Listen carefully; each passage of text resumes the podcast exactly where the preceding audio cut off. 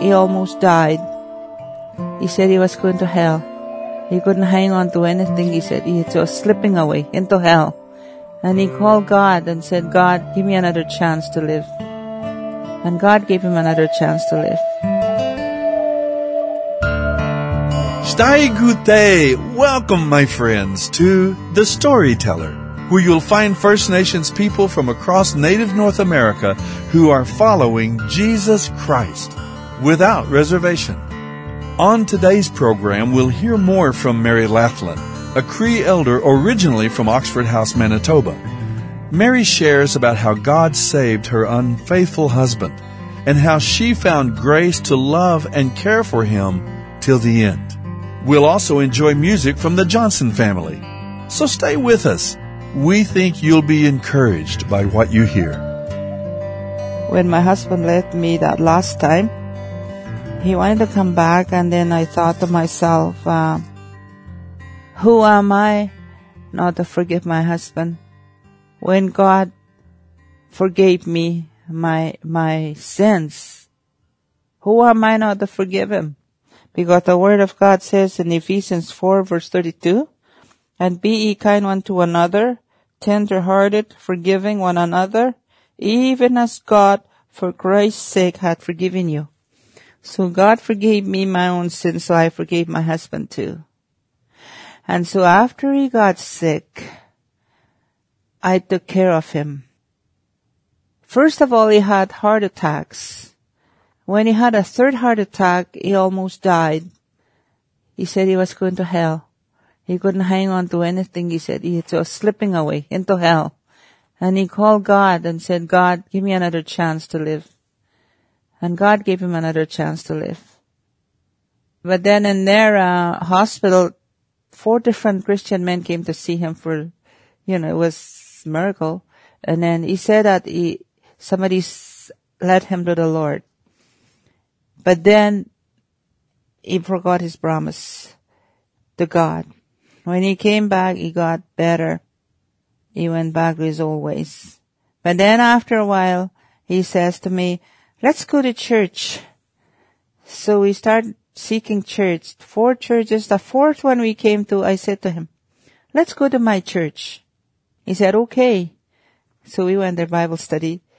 And then during that evening, we were sitting there and uh, they were praying and Mr. Wake, late Mr. Wake was praying. He had his hand over him. All of a sudden I felt this wind. But I guess that's the time when my husband gave everything to the Lord. Cause he told me after, he said, oh, he says, uh, just like I took the, something off me, heavy, and I felt so light. He said, I felt so tall.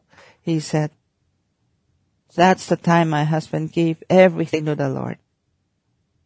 Anyway, I started taking care of him and after a while he had a stroke that same year he had a stroke and I had to take care of him. He was in the hospital and then he came out and I took care of him. I quit my job. I just, I was just starting to work for different schools.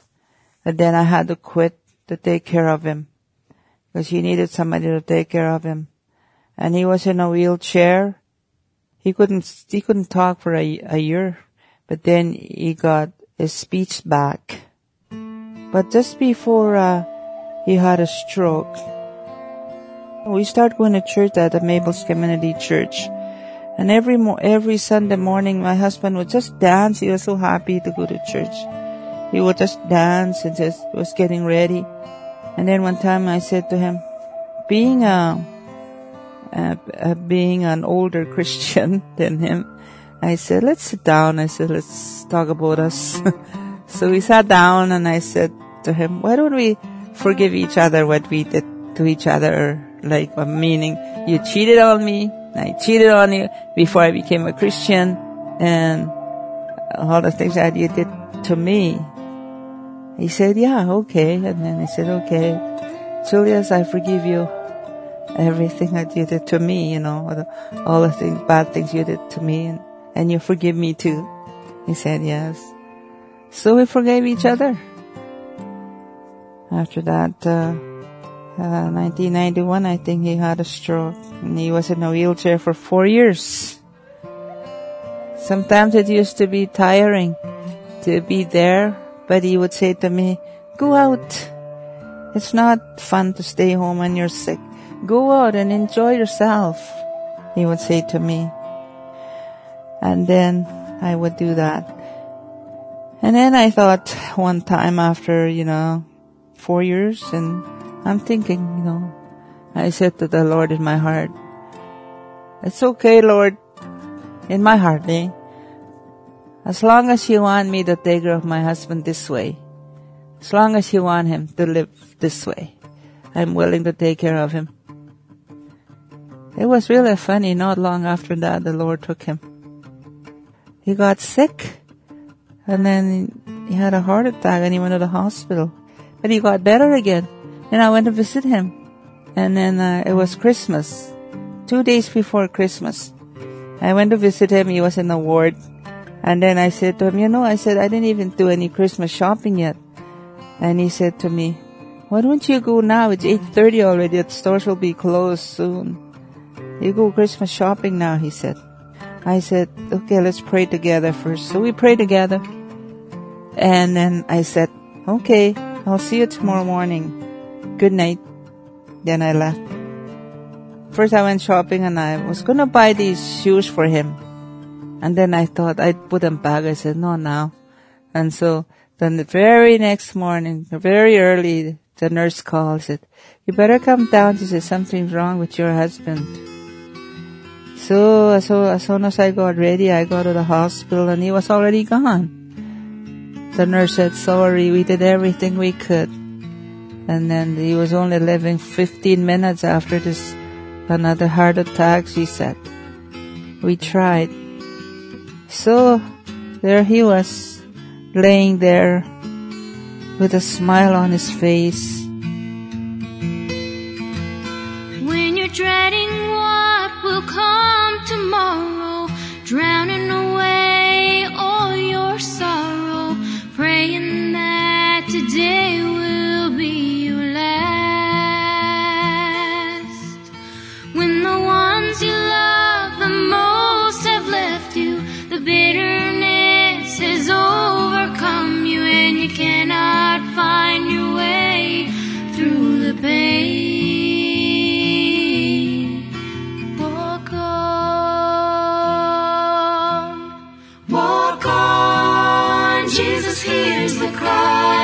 troubled heart. Walk on, and He will give you rest. Walk on, put your faith in what you cannot see. The sufferings of this present time are nothing to compare to the glory that will be revealed in you. Walk on.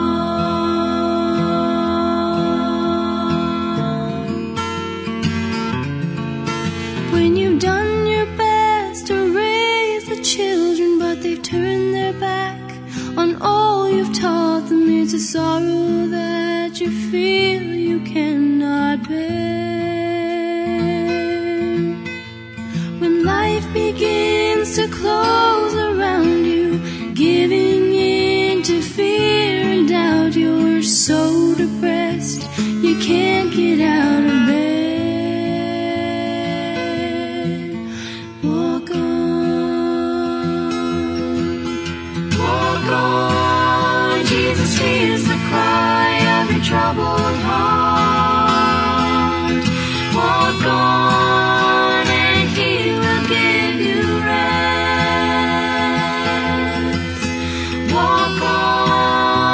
your faith in what you cannot see. The sufferings of this present time are nothing to compare to the glory that will be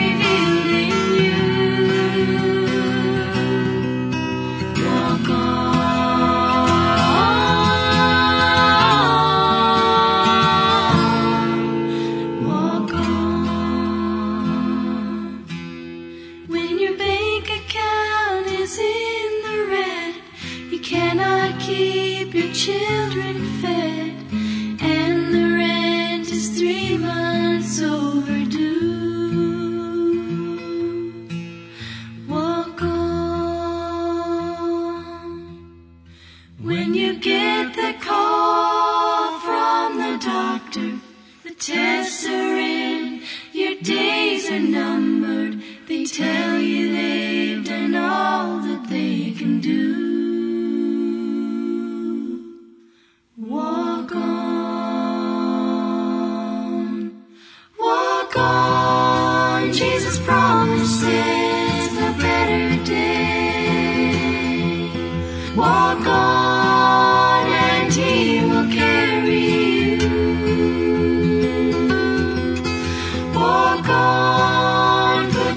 Faith in what you cannot see. He never will forsake you. His love will comfort you.